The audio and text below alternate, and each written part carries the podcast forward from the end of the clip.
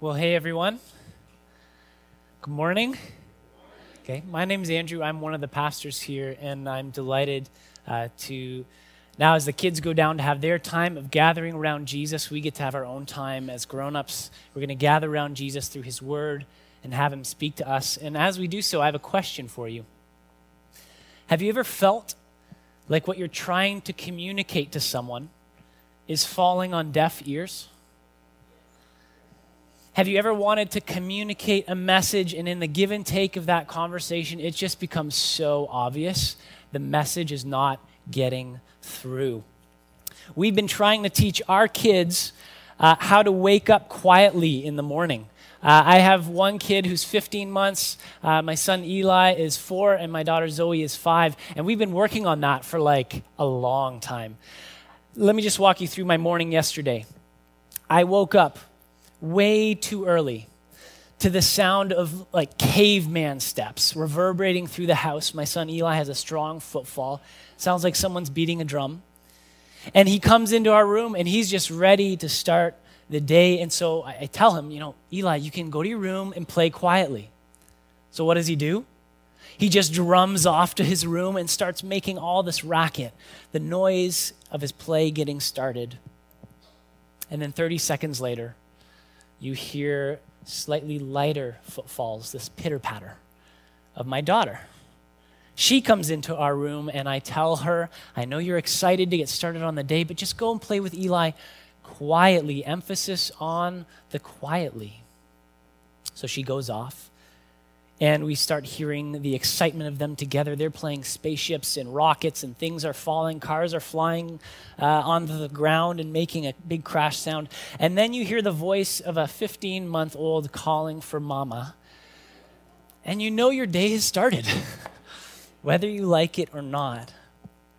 As parents of young kids, I feel like every day there, there are countless times where I'm trying to communicate a message or give direction and I, my kids can hear that there are sounds coming from my mouth, but they are not hearing me. Can you relate? I think there are times when God feels like that too. I think that our God is a God who is speaking and, and always speaking, and that there are times when we're not understanding. And here we have Jesus in Luke's gospel he's been going around Galilee, traveling and bringing a message. And it's a good message, right? We've been hearing about this message of incredible hope and liberation. He's going around telling people, hey, the time has finally come. God is putting things back together again.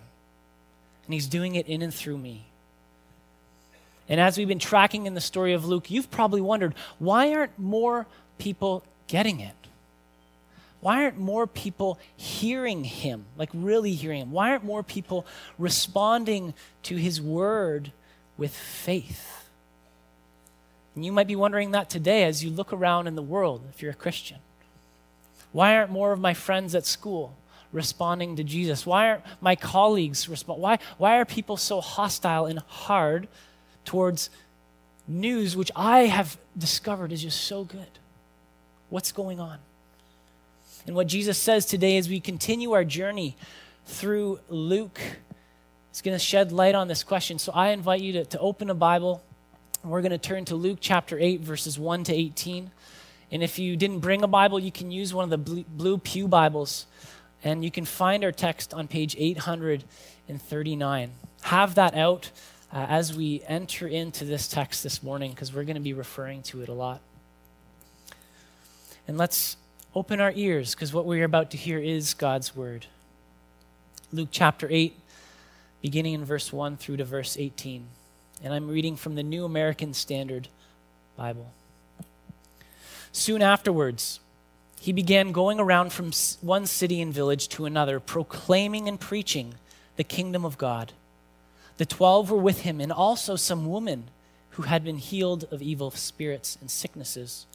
Mary, who was called Magdalene, from whom seven demons had gone out, and Joanna, the wife of Chuza, Herod's steward, and Susanna, and many others were contributing to their support out of their private means. When a large crowd was coming together, and those from the various cities were journeying to him, he spoke by way of a parable. The sower went out to sow his seed. And as he sowed, some fell beside the road, and it was trampled underfoot, and the birds of the air ate it up. Other seed fell on rocky soil, and as soon as it grew up, it withered away because it had no moisture. Other seed fell among the thorns, and the thorns grew up with it and choked it out. Other seed fell into the good soil and grew up and produced a crop a hundred times as great. As he said these things, he would call out, He who has ears to hear, let him hear. His disciples began questioning him as to what the parable meant, and he said, To you it has been granted to know the mysteries of the kingdom of God, but to the rest it's in parables, so that seeing they may not see, and hearing they may not understand. Now the parable is this the seed is the word of God. Those beside the road are those who have heard. Then the devil comes and takes away the word from their heart, so that they will not believe and be saved. Those on the rocky soil are those who, when they hear, receive the word with joy, and these have no firm root. They believe for a while, and yet a time of temptation fall away. The seed which fell among the thorns are the ones who have heard, and as they go on their way, they are choked with worries and riches and pleasures of this life, and bring no fruit to maturity. But the seed in the good soil, these are the ones who have heard the word in an honest and good heart, and hold it fast, and bear fruit with perseverance.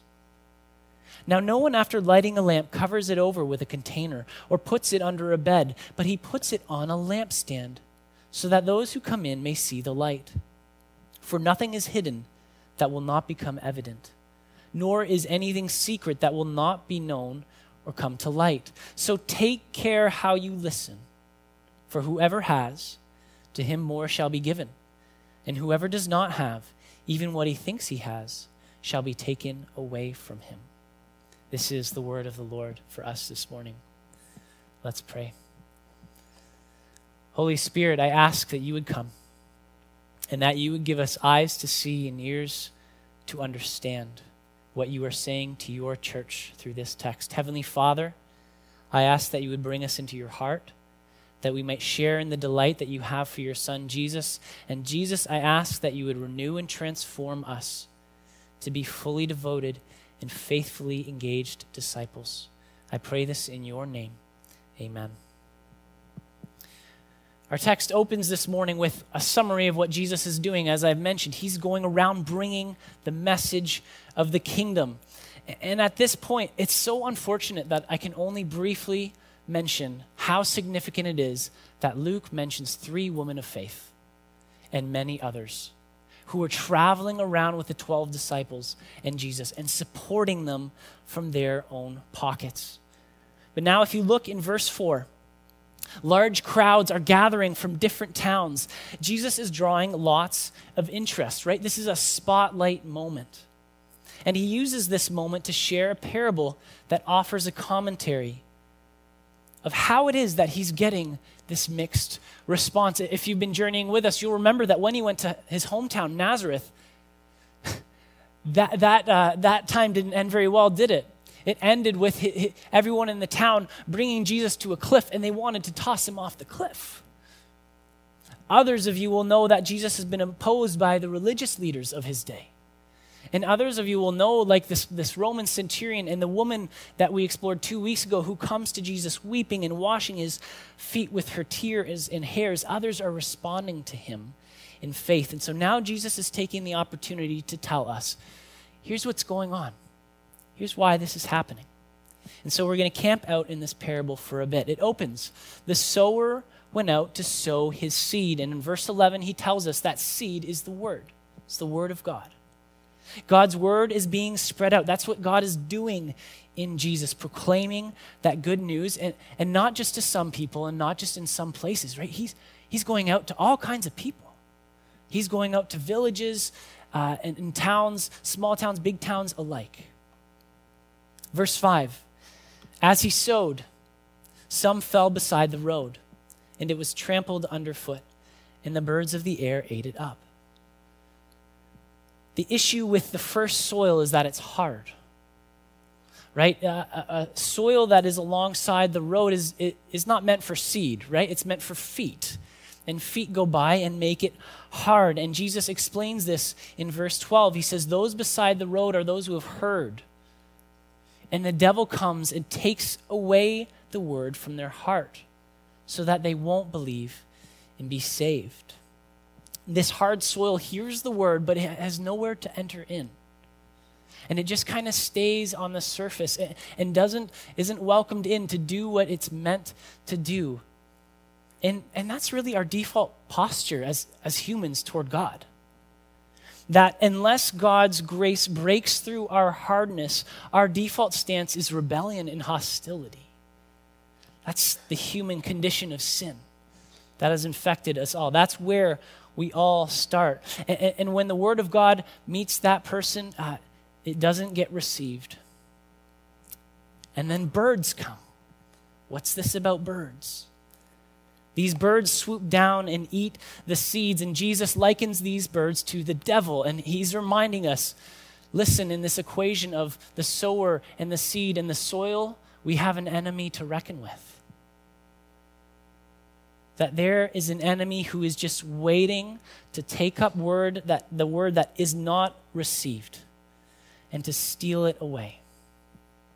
And this enemy has lots of helpers.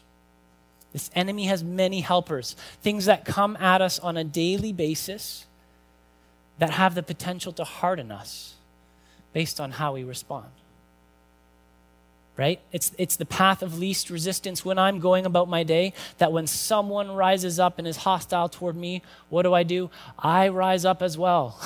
I harden myself because in the world, might is right.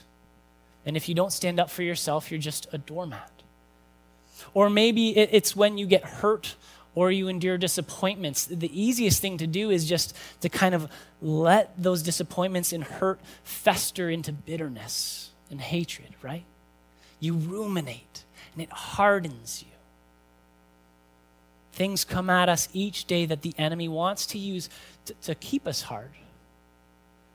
And we can't help that these things come at us, but we can help how we respond. Martin Luther had this amazing saying. He said, You can't stop the birds from flying over your head, but you can stop them from making a nest in your hair. through Jesus and the liberation of his cross, you can make sure that those birds don't make a nest in your hair. In other words, that your sinful reflexes don't get hold of you and grip you and become part of you. The cross opens the way for us to, to walk with Jesus in, in repentance and receive his forgiveness and walk in prayer and receive his healing and his grace on a daily basis that keeps us supple and responsive. It's like basic spiritual housekeeping, you know, clearing out the stuff that the enemy wants to latch onto and use to harm you. It's clearing out the rubbish. And if you're at a place in your journey where you feel like there's a lot of rubbish in your house, I'll commend to you a resource. There's a spiritual freedom weekend coming up at the beginning of November, and you'll be hearing more about that in the coming month. But that's an opportunity that we love to invite people to come and deal with some of that stuff that Satan wants to prey on in your life. So I commend that to you. The first soil is hard. Do you see this soil in yourself?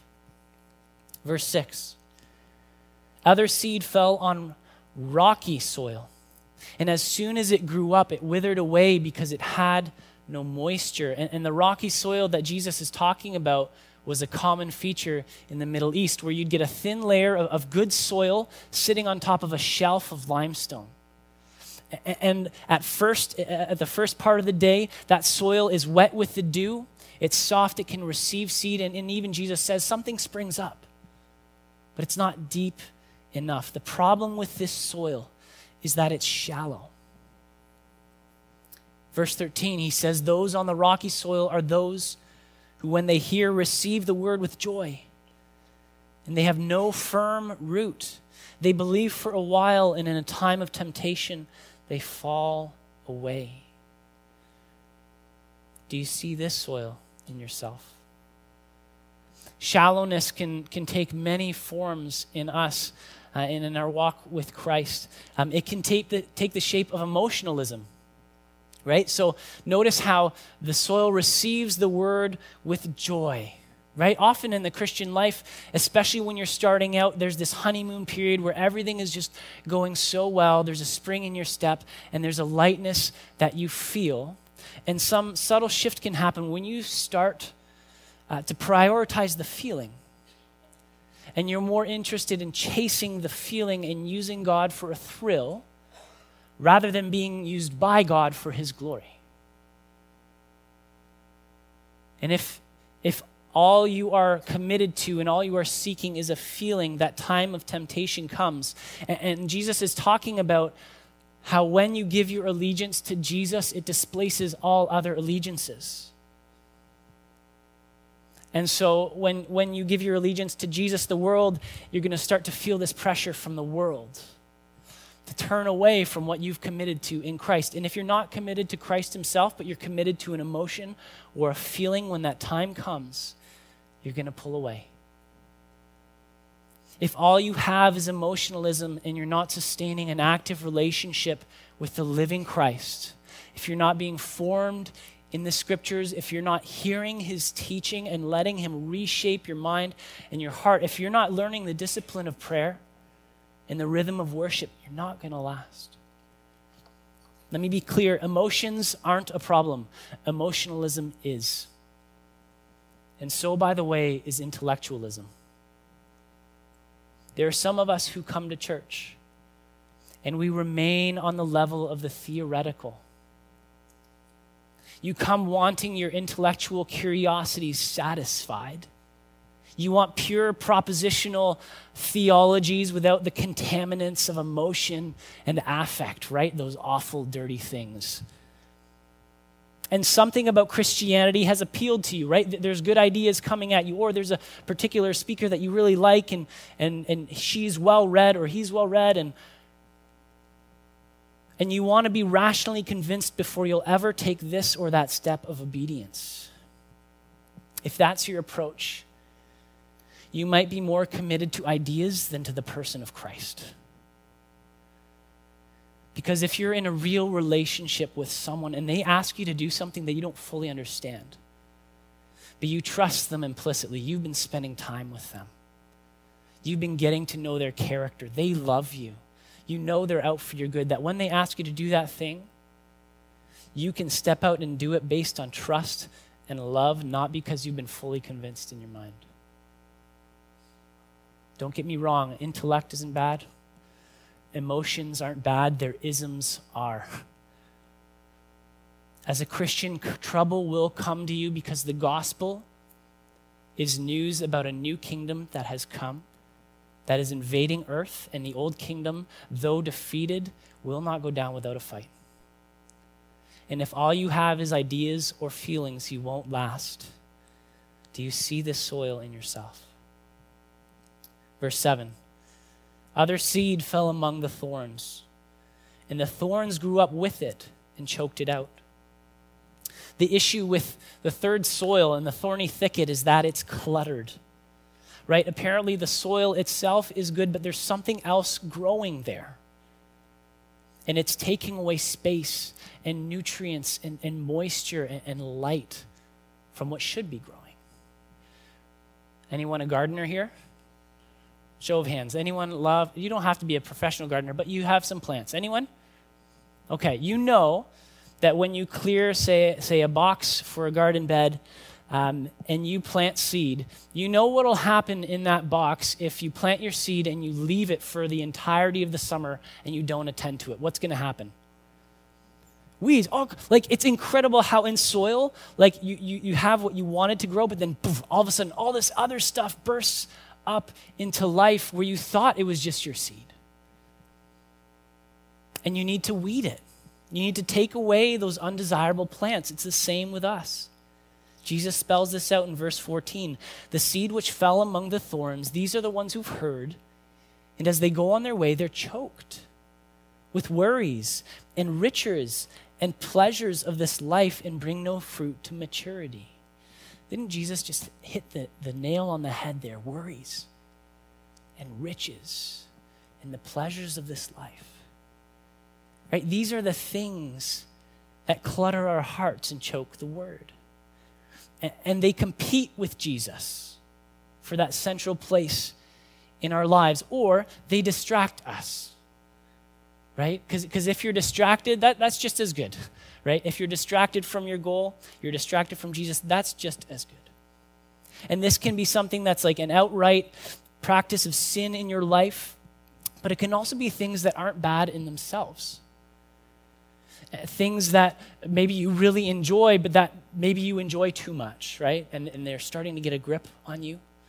Um, and, and, and it's something that you think, oh, I, I'd have a really hard time living without that. It could be our kids. We could be too preoccupied with our kids and make our kids into an idol. It could be money. It could be food and drink. It could be sex. So, a diagnostic question as we think about what clutter we might have in ourselves is this What do you think about most in your day? Where does your mind constantly turn, like automatically? Are you always worrying about money or about your kids or your grandkids or about your mortgage or about the renovation or about having the latest and greatest or about having the most beautiful space or the fastest car? Do you need to be constantly entertained? There's another one leisure and entertainment. Do you need to be constantly entertained, whether it's Netflix, social media, sports, or video games? Here's a scary question Can you spend four hours away from your device without breaking out in hives? What's the clutter in your life? What's distracting you from being wholeheartedly given over and surrendered to Jesus? What's standing in the way of you spending more time in the awareness of His presence and in prayer? Do you see this soil in yourself? Verse 8 Other seed fell into the good soil and grew up and produced a crop a hundred times as great.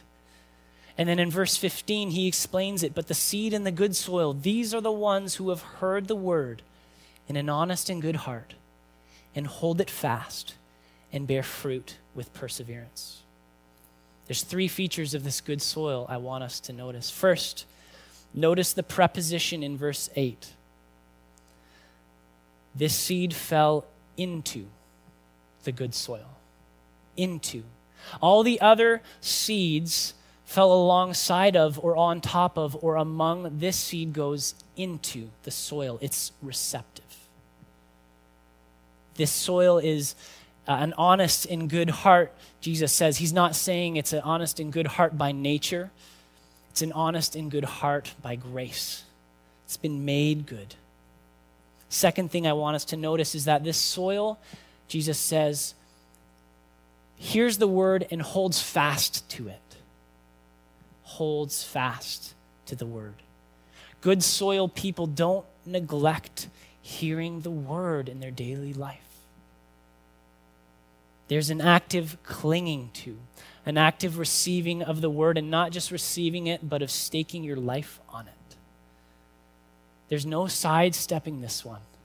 We need to devote ourselves to the reading and the hearing of the scriptures if we're going to bear fruit.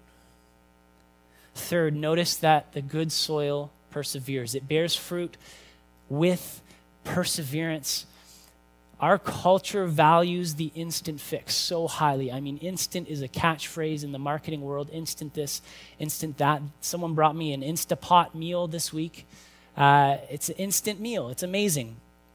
But when we start to carry that over into our theology and our following of Jesus, um, we start to think, and, and, here I'll speak to my generation especially, we start to think um, that everything should just be easy for me right? That life should be clearly laid out, and as I walk without any resistance, fruit and flowers and stuff should just spring up from the ground beneath my feet. Seriously. Jesus is telling us you only bear fruit with perseverance. And some of us need to hear that gentle but firm call this morning.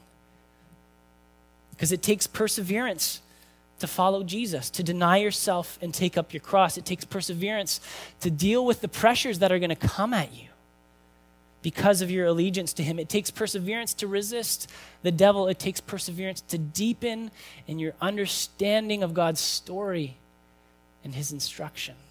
It takes perseverance to clear out the clutter that competes with Jesus for the throne of your heart. And this morning, if you feel like you're at the end of perseverance and that you need perseverance, I just encourage you fix your eyes on Jesus. Right? This isn't something where he's asking you to pick yourself up from your bootstraps. He wants to empower you. He wants to give you his own perseverance. So just come to him and ask. And many of us in this room are way further along in the journey, and you're looking back on years and decades of persevering by God's grace. And I just want to say thank you for your example. And I would encourage you be attentive to, to who those might be in your life and in this church that you can come alongside of. And just put your arm around and say, hey, I know that you're at the end of yourself. I know that right now following Jesus feels like death, but it's worth it. I have seen, I have tasted, I know the joy and the life that Jesus brings. I just encourage you to do that. Come alongside someone and support them. We're not alone in this, and we need God, we need God's help and the help of one another. So what's the point of this parable? Should we now pause and, and try and uh, analyze ourselves and figure out which of the four soils I am? Maybe. But I don't think it's a matter of one person being one kind of soil. I think it's a matter of all of us seeing all of these soils in us to one degree or another. And as we stand in this parable and as we stand under the words of Jesus, he wants us to hear what he says in verse 18. Verse 18, look at that. He says, Consider carefully how you hear. That is a command. Consider carefully how you hear. And that's not often something we pause and do, right? in the course of your day, you don't pause and say, How am I hearing? But Jesus is saying, Pause. Notice. Take inventory. And I want to make this really tangible for us today as Jesus gives this command. Here's three questions, and you can, you can take a picture with your phone or just jot them down quickly to, to take into a time of prayer and reflection with the Lord.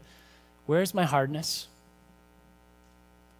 What are those areas where I'm not letting the word come in?